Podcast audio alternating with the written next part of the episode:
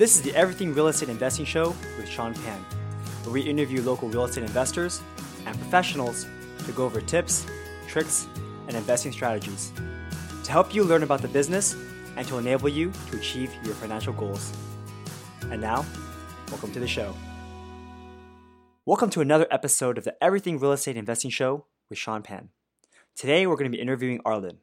Arlen is a buy and hold investor in the Bay Area. He started his real estate career by house hacking.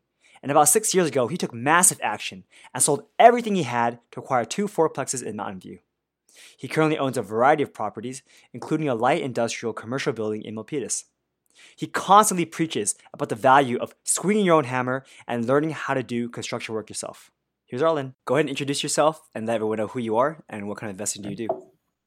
Uh, hey guys, uh, my name is Arlen Chow. I do buy and hold uh, mainly here in the San Francisco Bay Area, uh, ranging from Mountain View up to East Bay up to uh, Oakland, uh, doing both residential, commercial residential, and commercial light industrial buildings. Nice. So, how long have you been investing in real estate for? really taking it seriously about the fat past five years.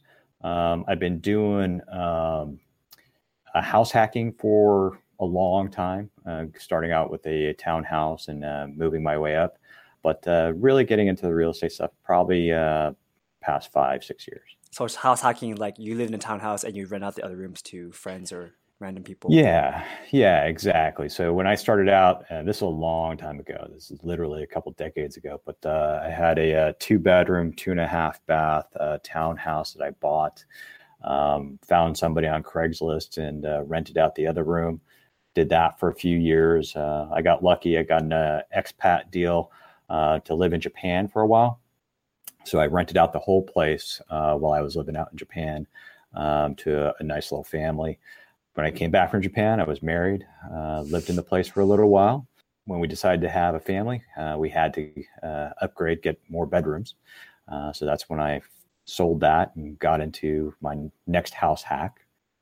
Um, that place was a three bedroom, two and a half bath. And then uh, once we decided to have another child, we had to upgrade again and ended up with a, a four, two and a half bath. So I've done that uh, house hacking thing a few times now. Nice. So you're saying you started getting serious about five years ago. Can you walk me through yeah. what you mean by that and what did you do since then? Um, so real estate's been something that I've wanted to do for a very long time, and when I say very long time, for for decades. But uh, for decades, I was really into um, paralysis by analysis. I was doing a lot of research, a lot of reading, and um, I think it's something that a lot of people fall into. A lot of people fall into, and I, I was there for a long time five years ago, actually six years ago, I really kind of sat down and had a heart to heart conversation with myself. Uh, I was getting up in the years, and I knew that uh, if I didn't do it uh, at that point in time, I probably never would. And I really just decided that, you know, it wasn't one of those things that I wanted to look back on and say, I wish I had. Um, so I made the decision and, and jumped in with both feet um, and uh, basically pushed all my chips in and got into a two fourplexes in Mountain View at the same time, which was much more than I wanted to get into, but um, I, I, knew it was the right thing to do. They're they're great buildings, um, and they've cash flowed uh, essentially from day one.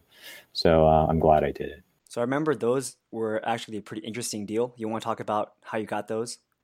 Yeah. So uh, I started off looking for um, a fourplex. I, I, didn't want to do a single family home. I wanted to have a little bit of scale, but I didn't want to have too much. Um, and I came across a fourplex. Um, it, it, was nice. They're all one ones uh, in Mountain View, uh, but there was two of them right next door to each other. Um, when I made the offer on the one fourplex, I didn't realize that uh, both of the buildings were um, owned by the same people. And uh, they came back and said they did not want to sell to anybody who would not buy both. Um, so that uh, scared away a lot of people. Um, it almost scared me away too, um, because there are some financing issues that come along with that. Because it's a fourplex, they're you know basically residential. The, the, banks are looking at them as residential buildings, um, but you're getting eight units if you buy both of them. So it scared away the commercial guys because they couldn't get a commercial loan. And it scared away the residential guys because they didn't really want to step up to eight units. Um, but uh, I, I, made the call and uh, went after both the, the buildings at the same time. Nice. And they found on MLS? They were. They were actually brought to me by an agent. Um, and uh, they were on market literally for a day. Um, and this was, you know, five, six, almost six years ago. So it, things were still really hot. It, it, and uh, we made the offer within three days.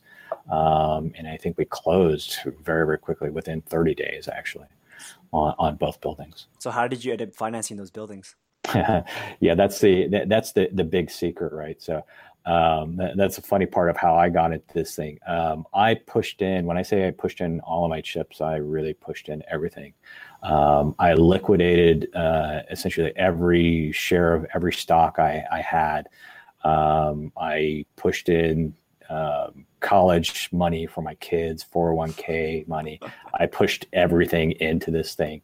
Um, and the, you know, it's, it's funny now because my, my wife didn't know at the time. I I did this. I do not recommend people doing this. Uh, it just worked out really well for me. But I uh, am a firm believer um, that if I wasn't willing to believe in myself enough to that point, then how was I going to find somebody who was going to believe in, enough in me uh, to lend me the money? Um, so that's that's how I, I financed the deal. So I, I, I just basically went all in. So basically, you cashed out everything you had that was liquid, and then you bought it like cash, basically.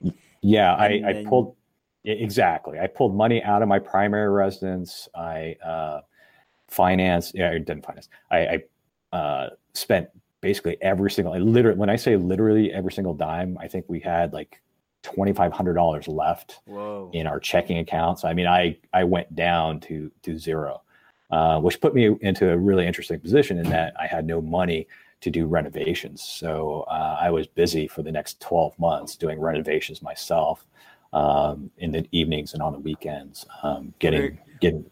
We're gonna get into that in a little bit because I know you're very famous for doing your own work and swinging your own hammer, like you preach that. But before that's we right, go there, right. um, so after you bought all those properties with cash, did you end up yeah. doing like a cash out refi at some point in the future? Yeah, yeah, I, I did. So um, basically, what I had to do the first literally the first two years were incredibly tough on me um, because the banks um, they don't add in well at, at, the time they they wouldn't add in the rents that are getting they could see the money that was coming in in terms of rents but they they didn't apply it to my DTI. So, um, you know, my, my debt to income ratio just looked really, really bad mm-hmm. in mm. terms of trying to get a loan for these things. Um, so for for literally the first year and a half, almost two years, um, I was kind of skating on the edge of, of, of, you know the the, the cliff there. Um, but once I got past that, um, you know things opened up substantially. I, I had done uh, the renovations on most of the units, actually on all the units. Rents were up. Um, so then all of a sudden, you know, 24 months later, my DTI looked looked really good. So I was able to pull the money back out at that point. So was that like a change in policy, or because you did have like a seasoning period? That's why they didn't add yeah, I, I, had no, I had no, you know, I had no history. So you know, Got the it. banks didn't know me as an investor. They didn't know if I was going to, you know, fail. Um, so they weren't willing to take the risk. I think it, it's basically how it came down. Okay, cool. So let's talk about swinging your own hammer. You're really big on that. You want to talk about about that philosophy and what do you yeah. actually do? Well, you know, I, I, don't think it really applies to a lot of areas that, you know, where labor might be really inexpensive. Um, but here in the San Francisco Bay Area, it's extremely expensive. And trying to get um, quality people in to work on your properties is ex- extremely difficult. They may be not just weeks, but months. And in some cases, uh, high end guys are out years in terms of, you know, contractors coming out and working on properties. Um, and you know i didn't have that time i didn't have the luxury of money to be able to pay these guys um, so for me it was a matter of just learning how to do everything from um, cutting granite for the kitchen countertops installing um, new uh, appliances doing flooring uh, doing electrical doing everything um, sheetrock. It, it, was just a matter of having to do that. I just had to do it to, to get through my my two years. Um, but on the the upside of it is that I learned a, a tremendous amount uh, about um, you know what it actually costs to to do these type of renovations and the amount of time, specifically the amount of time it takes. Uh, because I had eight units and they were all exactly the same, it was just a matter of you know going through the learning curve and then um, just kind of applying what I learned from one unit to the next. Um, my first unit took me three months of part-time work. So when I say part-time work, it was uh, I would put in my day at my you know W two job, and then go to the site in the evening, uh, eat in the car as I'm going there, and then work three to four hours at night, and then do that over again the next day. And then on the weekends, I would put in full eight hours on Saturdays and Sundays. Um, so the first unit took uh, three months. Subsequently, uh, by the fourth or fifth unit, I was down to about three weeks uh, of doing that, you know, the same type of, uh, of work on each of the units. It was just because I was becoming more efficient. I knew what I was doing. Um, I was spending less time driving back and forth between the site and Home Depot to go buy miscellaneous things. Um, I kept a, a, very, very detailed journal um, from day one on what I was doing, how long it was taking me to do things, the tools I needed, the amount of materials I had I, I had to have on site. Um, so you know, I, I, tell people, look, you know, the, the first few times you do it, yeah, it takes a long time. There's a lot of effort that's involved, but by the end, it's it's incredibly it's incredible how fast you can actually do this type of work if you really know what you're doing and you have everything laid out in your plan. Um, the added upside of it is that because I know how to do everything now, I can negotiate uh, much easier with contractors, with subs. If a plumber's coming in and they give me a quote for you know new new copper pipe, well, I can sit down, I can show them the pictures from the work that I've done, and say, hey, you know, I know how to do this. I used to do it myself. Your your pricing's out of line, or the amount of time you're saying that it's going to take to do this is out of line. Um, same thing with material costs. If I have a contractor come in um, to do a kitchen or what, whatever, I can tell them, okay, this is how much I paid for cabinets. These are the type of cabinets I want. Um, I know the difference between uh, you know cabinets that have uh, you know real wood backing on it versus you know the particle board. Um, so I mean there there are all these subtleties that you you learn through actually doing. And I, I, think anybody who has the time and the effort and can put in the effort, um, it's a it's a really good education. At least it was for me. Yeah, I completely agree because you know I'm working a full time day job, and I'm pretty much outsourcing all of my work. So I actually have no experience. I have no idea how much or how much effort does it take to actually do some of these tasks. And I wish yeah. I did have that experience. Just like, okay, I know how much it takes to bust down a wall, how much it takes to rewire a house, like, how complicated sure. is it really? Right. Yeah. It, exactly. And you know, it, it, when you sit down and think about it, you know, the, the guys who are actually doing the work, it's not like they went to school to to learn this stuff. They learned it from somebody else. I mean, it, it really is, you know, tribal knowledge passed on from, you know, one person to the next on, you know, how you're going to sheetrock or how you're going to paint or do all these different type of things. And, you know, in, in this day and age with, you know, YouTube, you know, that tribal knowledge is out there for anybody to get. Um, so you there there isn't really that that specialty um, that you have to seek and have to pay somebody to get now. I mean, you, you can do a quick search and you have the knowledge. Exactly. Yeah, YouTube is great. I'm actually using YouTube to figure out how to make my website. Oh, that's great. yeah, exactly. and yeah, it's super helpful. It, it is. It is. Cool. So besides that Mountain View property, I hear you've moved over to Oakland now. Yes. You want to talk about yes. Oakland properties and dealing with uh, I guess people who don't pay rent, you have to evict them. Yeah, cash or keys. Yeah. So, yeah, exactly. So, um, yeah, I have a, a, few properties out in Oakland. So I made the move from Mountain View up to Oakland just because the, the price points were, uh, you know, much better uh, in the East Bay than they are down in the South Bay. Um, you can still find um, deals that are uh, cash flow positive from day one with you know uh, if you use like the the one percent rule that people talk about so they uh, the, the the buildings that I found out in Oakland, they were both one percent, uh, well, close to one percent when I actually purchased the the buildings. Um, the tenants out in the the East Bay, especially in Oakland area, they are much more aggressive in, in terms of uh, you know believing it, it's their right to be living in your space, um, and that you should be providing you know all these amenities or a certain level of service or whatever um, w- whatever it is. Um, you also have uh, rent control issues that you have to deal with um, in the Bay Area, especially in in Oakland, cities like Oakland or Berkeley, uh, which make things a little bit more difficult. Um, I went through a uh, three year uh, legal process in terms of some of my uh, my buildings up there I actually bought uh, four condominiums in North Oakland, and my tenants just arbitrarily said, "Well, these aren't these shouldn't be considered uh, condominiums; they should be con- considered apartments." and that Costa-Hawkins should not apply. Um, that's because the, the, building itself used to be an apartment complex. The tenants were the same, um, but the previous owner uh, condotized them uh, legally. And uh, you know all the documentation is there. I bought them as separate condominiums, et cetera, et cetera. Uh, but the tenants went to the city, and the city said uh, they agreed with the tenant and said, "Well, what? this should be treated as an apartment." Yeah, what? exactly. It's crazy. That's, it's that crazy. sucks. yeah, it, it's crazy. And uh, you know, I wasn't willing to back down, so I went through a very long legal process where I essentially sued the city of Oakland uh, for my rights.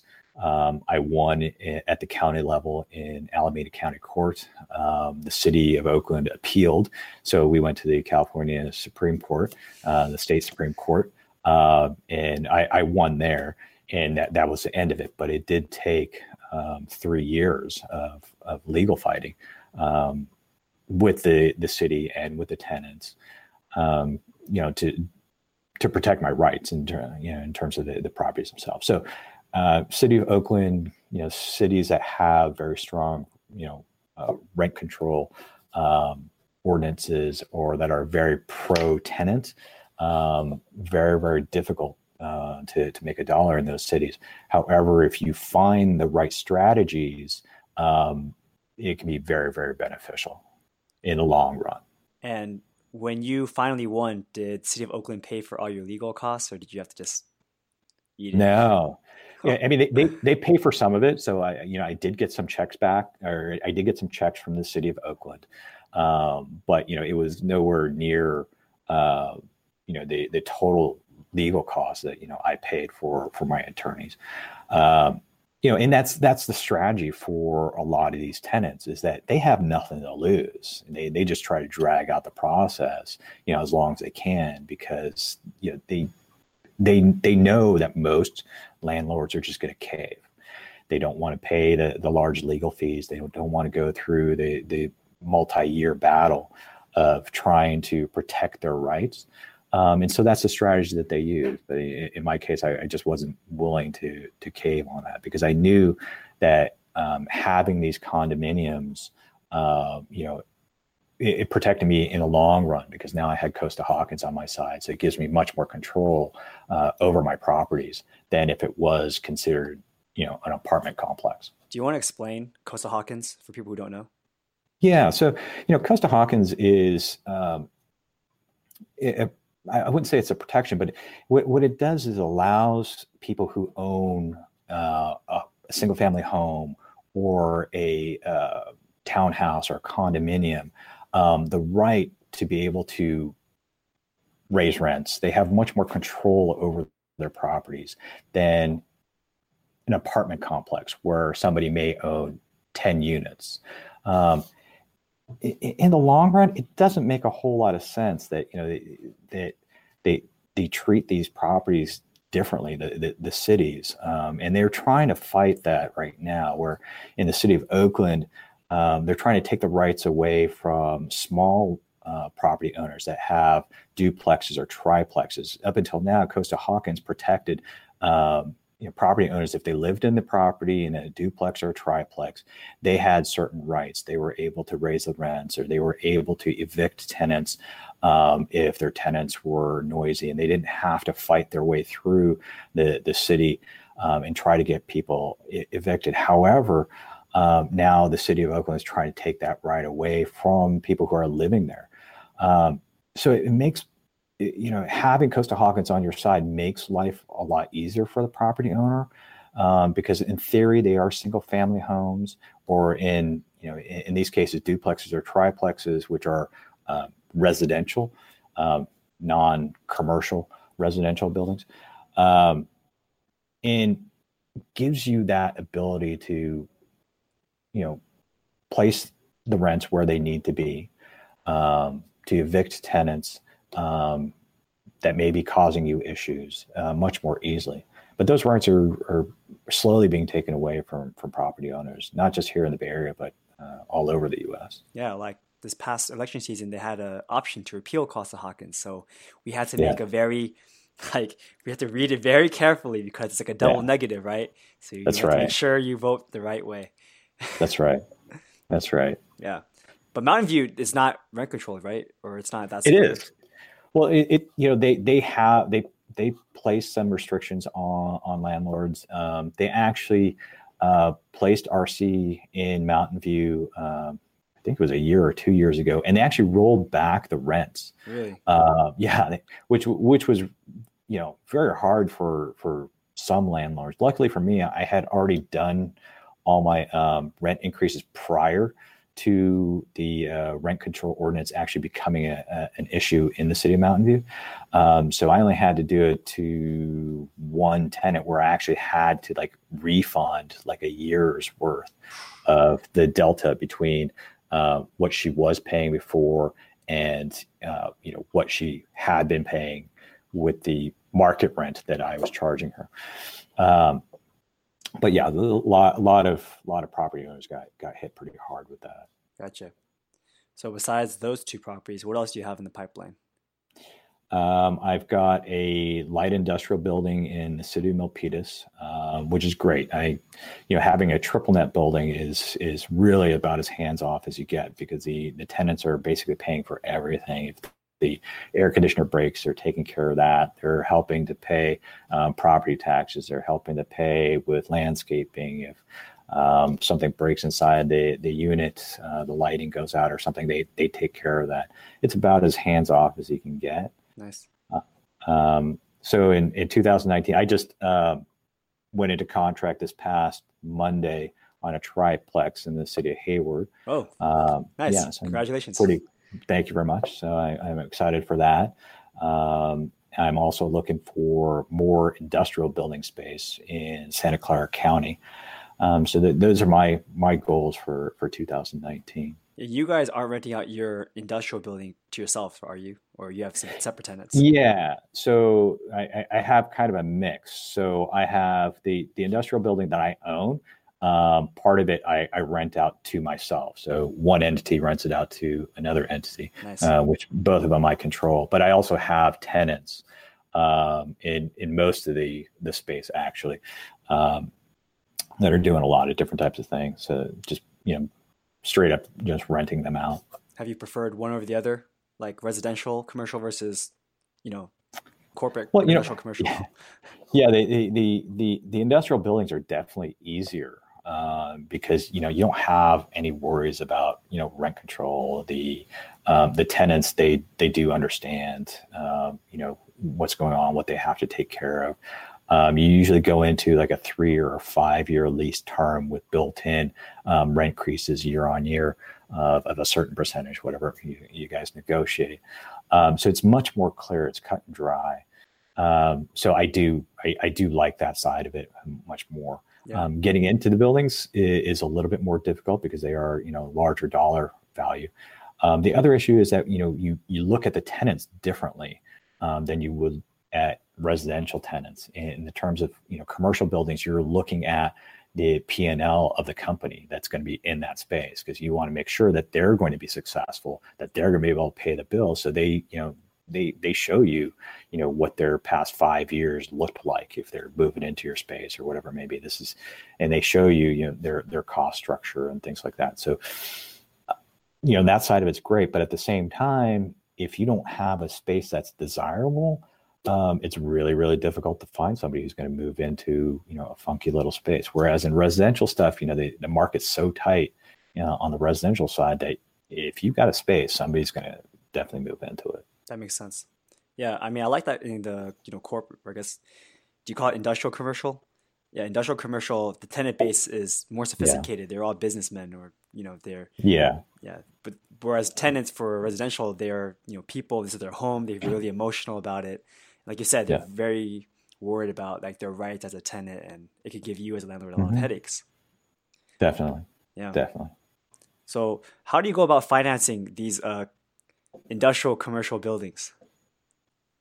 Yeah, you know, it's very, very similar to uh, the the residential buildings. Um, you know, depending on the banks, you're getting you know 65 percent you know loan to value ratios, um, sometimes 75, depending whatever it is. So, I mean, you have to bring a lot more money to the table because you know these buildings are are, are much more expensive. But you know, the the lending process that I found, you know, I, have been told it's very, very different. Um, but getting into it, it hasn't been all that different than the residential side. It's it seems almost more difficult to be honest with you because they they wanted uh, you know the banks wanted much more information in terms of you know my businesses and my cash flow uh, which is not what they say typically like on you know bp or other uh, forums. Um, and they say you know the building needs to be able to stand on its own and things like that. I think it has a lot to do with the fact that i'm you know i'm a very very small player um, trying to get bigger. Uh, I think as I, you know, uh, get more experience and I get more buildings under my belt, then things will turn around and things will be based much more on the buildings themselves and the tenant base and things like that. Then I may be able to pull into them. But till this point, it's been really not that different than the residential stuff that I've been doing. Interesting. I mean, that LTV doesn't seem as high as they are for residential. Like usually you can get 80% yeah, commercial five percent, and yeah. I I guess you're not raising those thirty five percent. You just have it to to put down. Yeah, I mean, nice. it's just been, uh, you know, for for for me, it's been pulling, you know, being in the Bay Area, you know, appreciation has just, you know, been insane.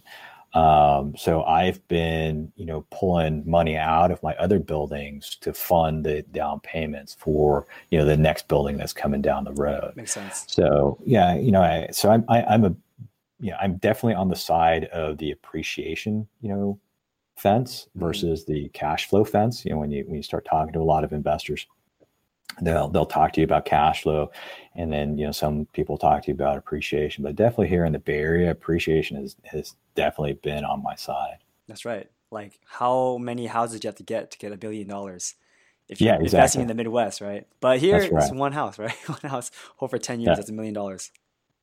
That's right. So are you pulling the money out with a HELOC or cash out or cash out refi or how are you doing that financing yeah, so um, you know it's a combination of, of both. Um, so in the case of a HELOC, um, I was able to work with uh, one lending institution that gave me a HELOC on my primary residence, but they also wrapped around the value of a couple of my um, rental properties, my my residential rental properties, into that HELOC. So it gave me a, a massive amount of credit in the form of a HELOC. Um, so that that was one thing that I did, um, and I was very busy uh, at the tail end of 2018, just refinancing my other buildings, doing cash out refis. So I took you know both both avenues of, of you know cash out refis and, and HELOC to you know pull together cash for 2019. Nice. So now you're ready to throw down for those Hayward properties and a new light commercial in Santa Clara County. Yeah, that's that's that that's the plan for 2019. That's very ambitious. I love it. yeah. So, but it's a you know, yeah. Go ahead. No, go ahead. I mean, you know, I'm definitely saying you know, you know, uh, prices go down a little bit in, in different areas um, in the East Bay, especially. Um, you know, it, on this triplex that that we signed on on Monday, um, there were only three offers that came in. Um, one was just a throwaway; they just lowballed it just to see if it would stick. Um, and it was just me and, and another another guy, and we actually came in lower. Uh, be, but because our offer looked like it was a cash offer, um, they took us over the other guy. Mm-hmm. Yep. So you know, the, the market definitely looks like it's changing. Unfortunately. yeah. Well, what yeah. what kind of mistakes do you think you've made over your career as a real estate investor? I mean, you know, definitely, you know, the, the, the first thing that comes to mind is just the, the the fact that I was in, you know, paralysis by analysis for so long. Just thinking that I need to read more stuff, thinking that I needed to do more research and things like that. Um, that was definitely you know, one of the largest mistakes that, that I made in terms of uh, my progress um, in real estate investing. Mm-hmm. Um, I, you know, I, I, think the, the, the second uh, mistake that I, I, would say I made was that, you know, I'm still learning the whole cash for keys thing. Um, like in Oakland and in other places and things like that. I think that, you know, maybe if I had a approached it a little bit differently and handled my negotiations earlier on that maybe I wouldn't have gone through you know three years of legal battles to you know get my the control of my properties back um, you know it, it, at the end of the day the only people who made any money on this thing were were the attorneys um, the tenant, you know, she got a little bit of money, but it was far less than, you know, I was willing to pay at the beginning of the process. Mm-hmm. But, you know, she came in and she was asking for uh, almost twice the amount of money as I paid for the unit itself. No way. Yeah. So it, I, it, it, what did you buy yeah, the units for? Like, so I, I bought the units for 125,000 each. Okay. Um, and this is in the city of Oakland. So you know, 125. That wasn't the down payment. That was the the full price of the condos. Um, and she came in. You know, when she was asked for cash or keys, she asked for 220. No way. Yeah, wow. yeah, and and you know, I I just looked at her and said, "Look, you're you're putting me in a, in a position where I just have there, there's no reason for me to negotiate because we're you know a hundred thousand dollars off." And I, I just knew that there wasn't you know I wasn't going to spend a hundred thousand dollars you know in legal fees. Um, so it, it, just made more financial sense to go through the actual process, battling it down, um, than you know trying to you know give her two hundred twenty thousand dollars or whatever it is. Um, so what do you usually yeah, pay? I mean, what do you usually pay for cash for keys in Oakland? So to be honest with you, I haven't done it yet. I haven't had to. Um, so in in those properties up there in North Oakland, it was actually two tenants um, that I went through this process with. One tenant actually um, kind of left on his own, um, and I, I, think we we gave him two thousand dollars in moving expenses and uh, two months uh, rent free. Nice. Uh, you know, while he was looking for some place to to, to move to, um, so that was you know completely reasonable, at least you know on, on paper. Um, so you know, I don't think typically you would get away for with two thousand dollars. I think, think you know even in the city of Oakland, you're probably looking in the five digit range, you know, ten thousand plus to you know try to get cash for keys. At least that's what I've heard. Um, I've heard up to you know fifty thousand um, dollars to get a unit back, but nice. um, luckily, yeah, luckily I haven't had to do that myself. Gotcha. Now I was wondering, you said one of your biggest mistakes was not starting earlier. You know, this is a kind of conceptual question. Would you, like knowing what you know today, would you go through yeah and like start in 2007 just so you can have you know more experience and time but yeah but knowing like hey you start in 2007 you're gonna get burned in 2008 like you're gonna get hurt really badly but would you have still done it right right right i mean you know here here's an interesting thing uh, uh, about that so um you know i bought my primary residence um in 2008 um before the crash you know, while, it was like during the crash, right? Well, while the crash was like happening. So 2008 going into 2009, I think we closed in 2009. Mm. Um, and you know prices were going down and i actually was able to negotiate down um, you know the, the purchase price of the property um, but i've like i said i've been researching it the, this market for a long time even prior to that so I was very confident that you know land prices, property prices would, would go come back up. Um, and you know, my belief is that if you're a buy and hold, which is you know what I do, if you're a buy and hold, time is on your side in, in a market like the Bay Area. Um, I, I, think my my parents' first house in Palo Alto uh, in the late 70s. I think they bought it for like $25,000. Hmm. Right. Yeah. It, it, was a three bedroom, two bath house that I, you know, that I grew up in. And, you know, I think when I looked it up uh, a few years ago, it was like worth $2 million. So, you know, definitely if, if, if you're a buy and hold guy in a, you know, in a, you know, appreciating market, then, you know, time is on your side if you're willing to ride the roller coaster. So 10 years ago, we were thinking that the current prices were really expensive. Yeah. Like, oh my God, how am I going to afford a house? Houses in Sunnyvale go for $700,000. We're never going to be able yeah. to afford it. Today, yeah. that number has doubled at least, right? Sunnyvale yeah, house yeah, be 1.7, 1.8. Yep. And now we're saying the same thing. Oh my God, it's so expensive. How are you ever going to buy a house? Yeah. Knowing what you know now, do you think that in 10 years we're going to think, damn, 1.7 is cheap. We should have bought it 10 years ago. Right, right, right. right. Well, you know, I, I don't, eh, the way I look at the market now is a little bit different than what I, you know, the way I looked at it 10 years ago or even 20 years ago. In that I don't think it's the acquisition price that, that is the, the killer at, at this point in the game. Um, you know, if it's a million dollars or two million dollars, if you know, here in the Bay Area, you got a lot of guys sitting on a lot of shares of, of whatever uh, that they can cash out and they can buy a property. The issue, I think, is, is you know people need to think about the property taxes that they have to pay, mm. you know, year and year on year uh, moving forward. Um, you know, property taxes on a million dollar, you know, home yeah. is going to cost you, you know, over twenty thousand twenty thousand dollars a year, yeah. right? So now, if you're looking at a two million dollar house, you're looking at you know forty forty five thousand dollars a year, you know. So you know it's exponential, right? So it, it's like, well, can you afford to pay the property taxes? I think is is is more of a, a, a more of an important question than anything else because forty five thousand dollars, you know, that's you know post tax, right after your income tax, they, they, you know that's getting pulled out of your paycheck. So you got to be pulling down a really really large you know W two income to be able just to pay your property taxes on a two million dollar property. And it's not tax deductible anymore either. That's right. what a pity. So you know, yeah, it, you know, it really changes the game. It really changes the game and changes the mindset. Mm-hmm. So you know, maybe it's a little bit different on um, you know uh, income producing uh, properties. But I think you know people have to be really, really careful and think about you know can they afford the property taxes coming down the line if they're going to buy themselves a, a, a, primary residence. Right. I mean, there's that one tax code that lets you sell your house if you're married and you get a five hundred thousand dollar deduction, which right, is great. Yeah, yeah. But then yeah. it's like not to buy a new house and I lose my low property tax value. It's like mm, don't know if it's worth it to, to cash out the five hundred today.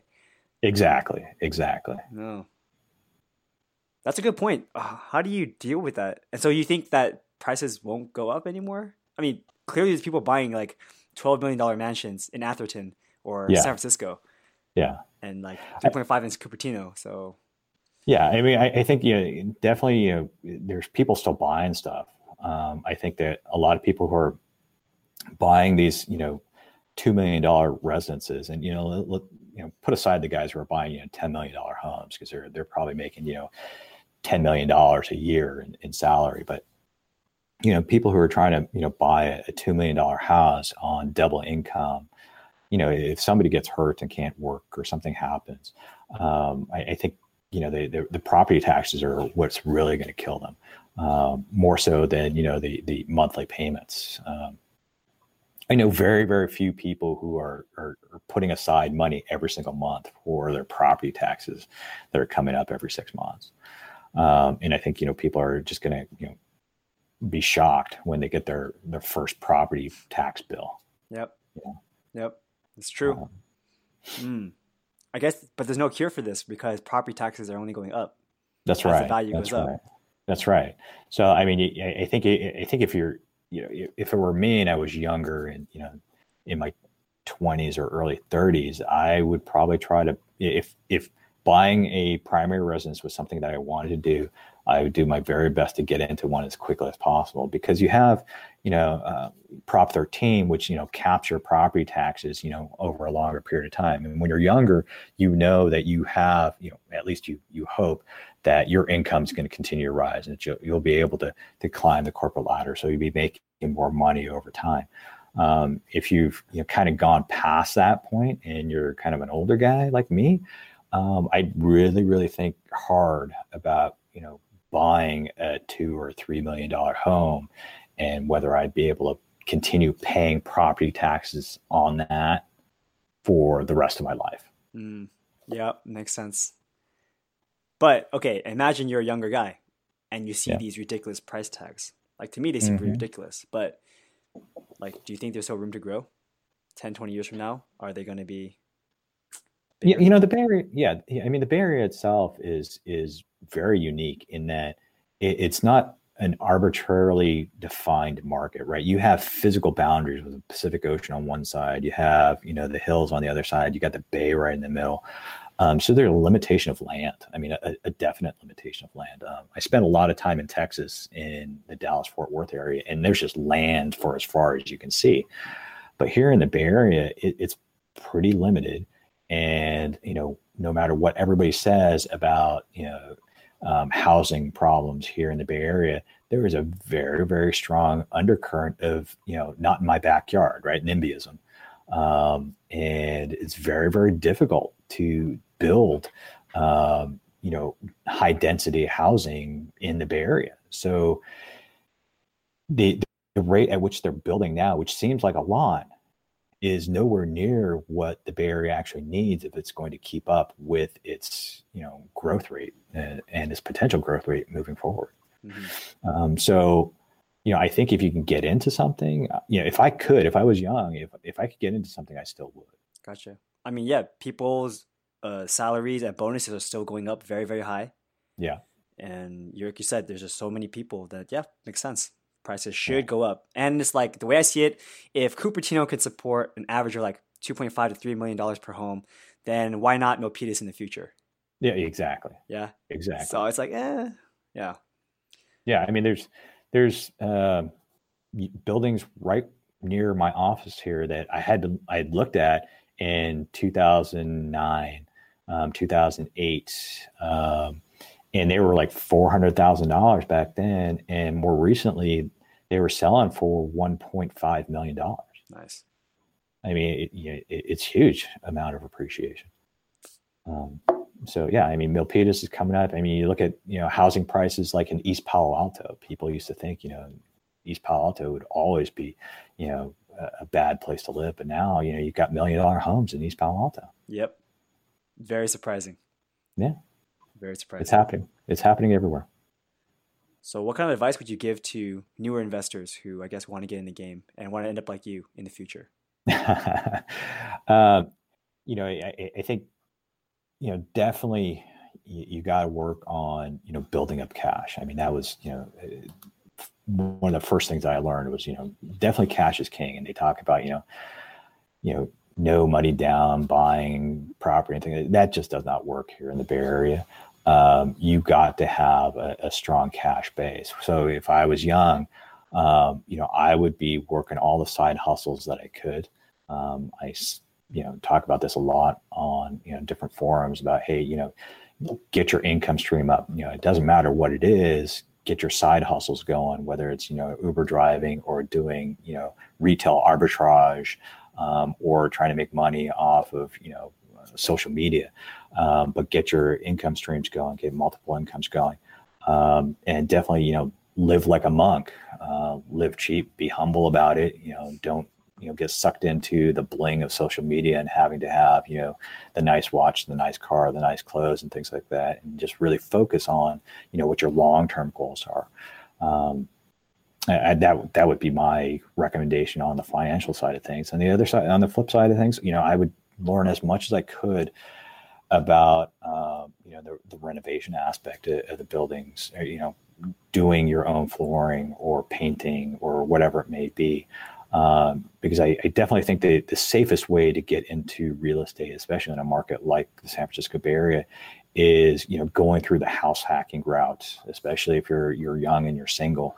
Uh, if you can get into something and you can, you know, extend out your your college years of, of living with roommates and things like that, if you can do that, uh, get yourself a property and start building yourself some equity and things like that, then you have uh, a lot more opportunities coming down the road. Um, leveraging off that first property.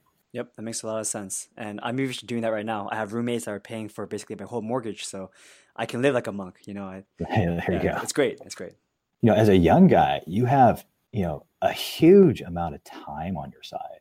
You know, the the the thing that I'm seeing right now, especially like you know uh, social media, is that people think they have to make a ton of money like right away, like in their 20s. Like if you're 25 and you haven't made a million dollars, like you you know you're over the freaking hill. It's not it's not the case, right? But you know you, they talk about you know teenagers making a million dollars, you know, off of Instagram or whatever it may be. You know, that's not the norm. It's just not. And if you know people who are getting into real estate, you know, they have to get away from that social media mentality and understand that you know real estate is a long game. It's really you know should be a generational game. And that's the way i approach it as, as, generational wealth not you know immediate you know gains to you know get to certain level of, of, of income. Um, and that's why you know that's why i'm driven toward um, being a buy and hold you know in, investor is because i'm looking for that generational wealth right. that if i lay down the groundwork now that you know my grandkids they'll they'll be fine no matter yeah. what happens to the economy that's a great way to yeah. think about it i had to think like I have to think that I'm young for 50, you know? And then, yeah. oh yeah, then, oh yeah, whatever I do now doesn't matter. It's not even a I big mean, deal. I mean, you, you, think of it in terms of like if you're in your 20s, right? If you're in your 20s, you still have like 50, at least 50 more years of income earning time, mm. right? At least. Like if you just keep working at this real estate stuff, you got like 50 more years easily to keep making money. You see this book right yeah. here? I'm reading this book. Uh, Johnson told me about it. It's called "Am I Being Too Subtle" by Sam Zell. Oh, cool. Sam Zell is apparently this big shot real estate investor. And he's like, "Oh yeah, I'm super old, but I'm still working. You know, I don't. Yeah, doesn't feel like work. He's just doing his yeah. thing." Well, you know, in in I think a lot of people kind of, you know, a lot of the younger people don't have the same perspective in that, you know, when when people get older, it's not like they just want to like sit down and like drink mai tais like forever on the beach. Like I know a lot of guys who have like retired, like in their 60s, who have got you know millions and millions of dollars just stacked away, right? But after maybe a year, they just get bored out of their mind yep. and they come back to the workforce, you know. And when I say come back to the workforce, they're starting a new business or doing, you know, whatever. So, you know, retirement is not, you know, in the long run, is I don't think is you know all that it's made up to be. It's you know it, it's it's a I think the goal at least for me is you know the the thing that would suck the most right for me is being old and not have any money. Yeah. Right. That, I mean that's I mean you know I, I put up a post on BP a while back about you know, when I was in high school, I worked in, in a convalescent home. So I was like delivering food to, you know, these people in their, in their rooms. And, um, you know, just, just, just the, you, you could just feel the regret in this entire place. Right.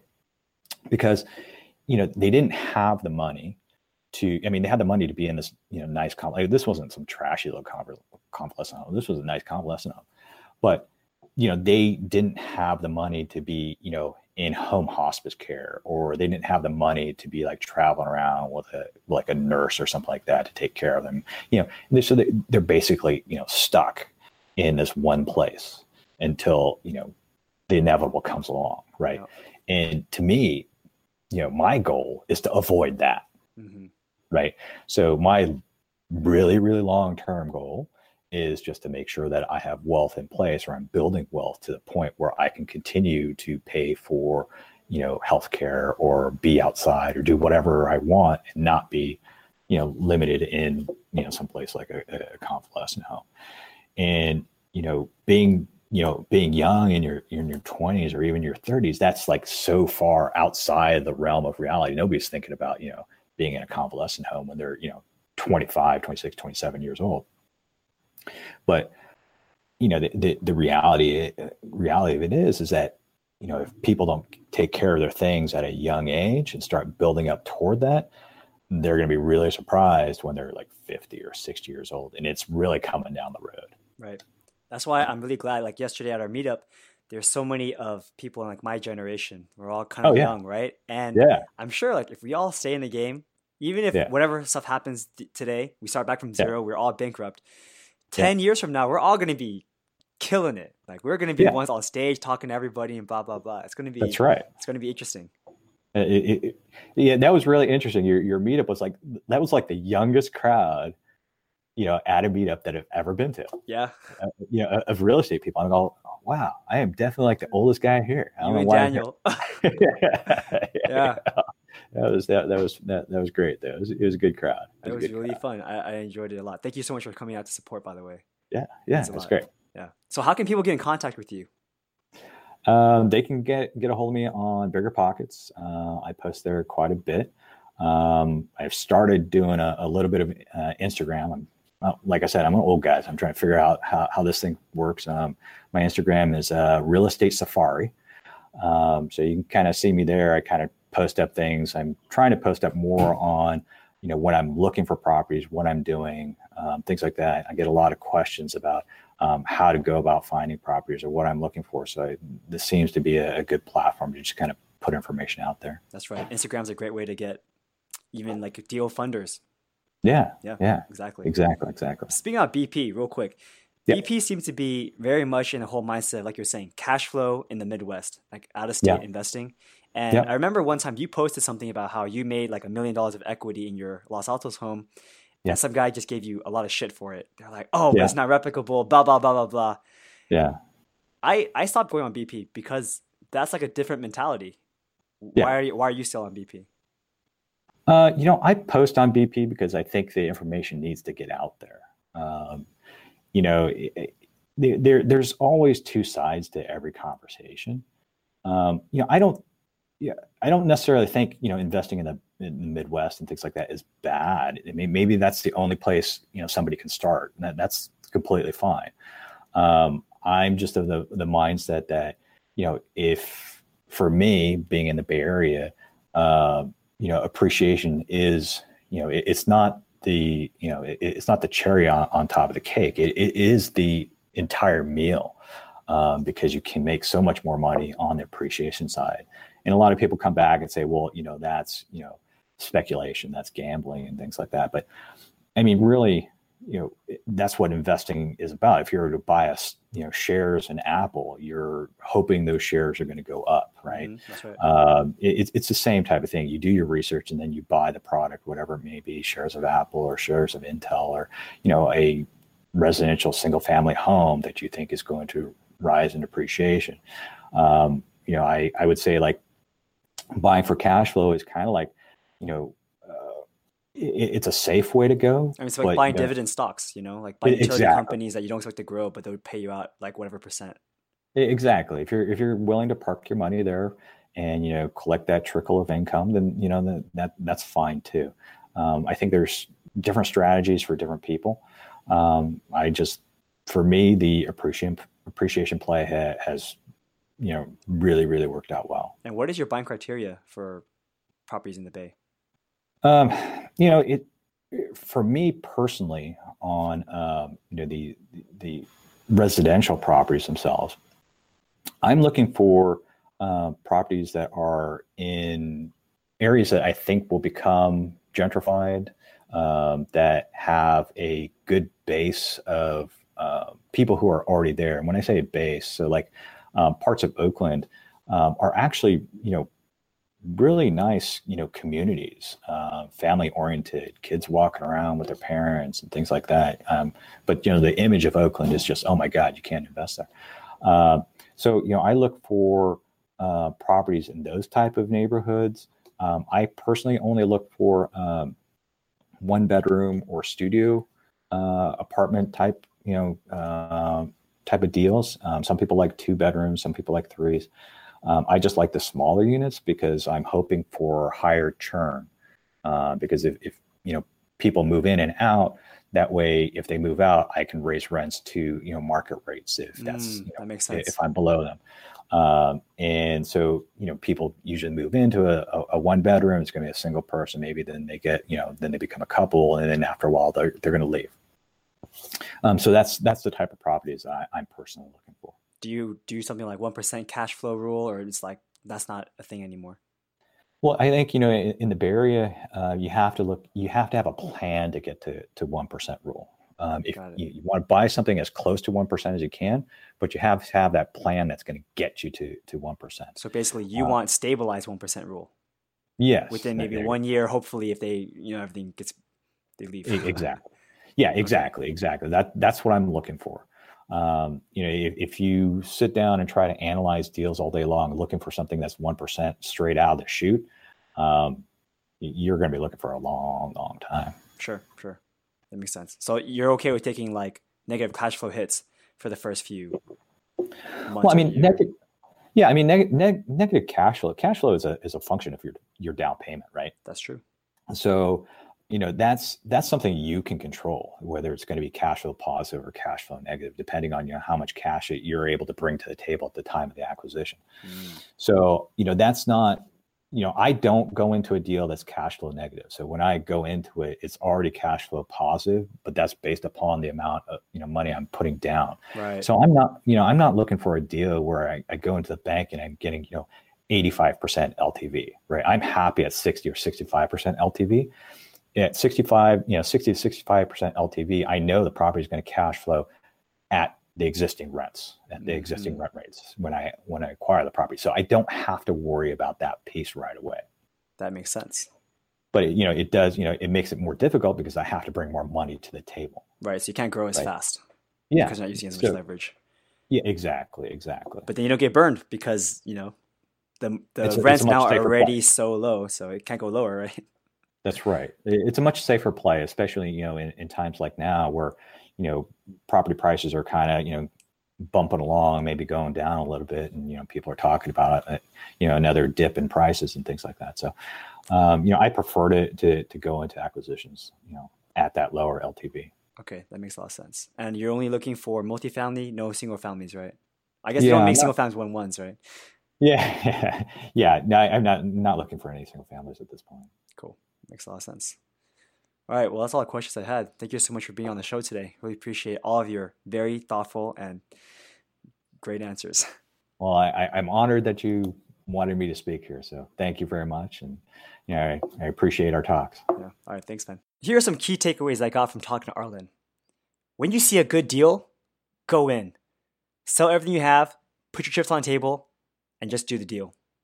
You should also learn how to do construction work yourself so that you know how much effort, time, and money it takes to get a job done. It'll give you a stronger negotiating power when talking to contractors. Try to think of generational wealth, not just short term gains. Everyone is very young, and everyone still has a chance. I'm almost 30, and that's incredibly young compared to someone who's 50. And someone who's 50 is young compared to someone who's pushing 70. You have time. Think long term and hold. Hope you guys all enjoyed this episode and I'll see you around next time. Take care. This was another episode of the Everything Real Estate Investing Show with Sean Pan. If you enjoyed the show, leave us a five star rating. It'll take less than a second and it'll help a lot. You can contact me at seanpanrealty at gmail.com. That's S E A N P A N R E A L T Y at gmail.com. Thanks and have a great day.